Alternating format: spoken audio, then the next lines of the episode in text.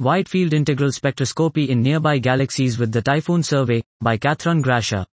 The Typhoon program is producing an atlas of spectroscopic data cubes of 44 large angular sized galaxies with complete spatial coverage from 3650, 9000A.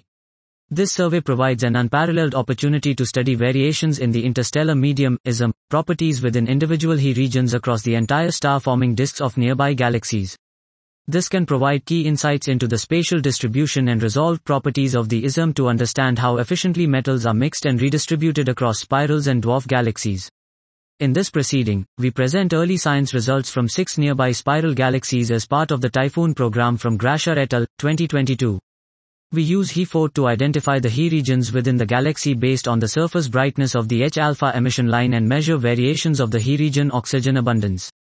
In this initial work, we find that while the spiral pattern plays a role in organizing the ISM, it alone does not establish the relatively uniform azimuthal variations we observe across all the galaxies. Differences in the metal abundances are more likely driven by the strong correlations with the local physical conditions. We find a strong and positive correlation between the ionization parameter and the local abundances as measured by the relative metallicity offset delta, indicating a tight relationship between local physical conditions and their localized enrichment of the ISM. These variations can be explained by a combination of localized, star formation driven self enrichment and large scale mixing driven dilution due to the passing of spiral density waves. Dot. This was Wide Field Integral Spectroscopy in Nearby Galaxies with the Typhoon Survey by Kathryn Grasha.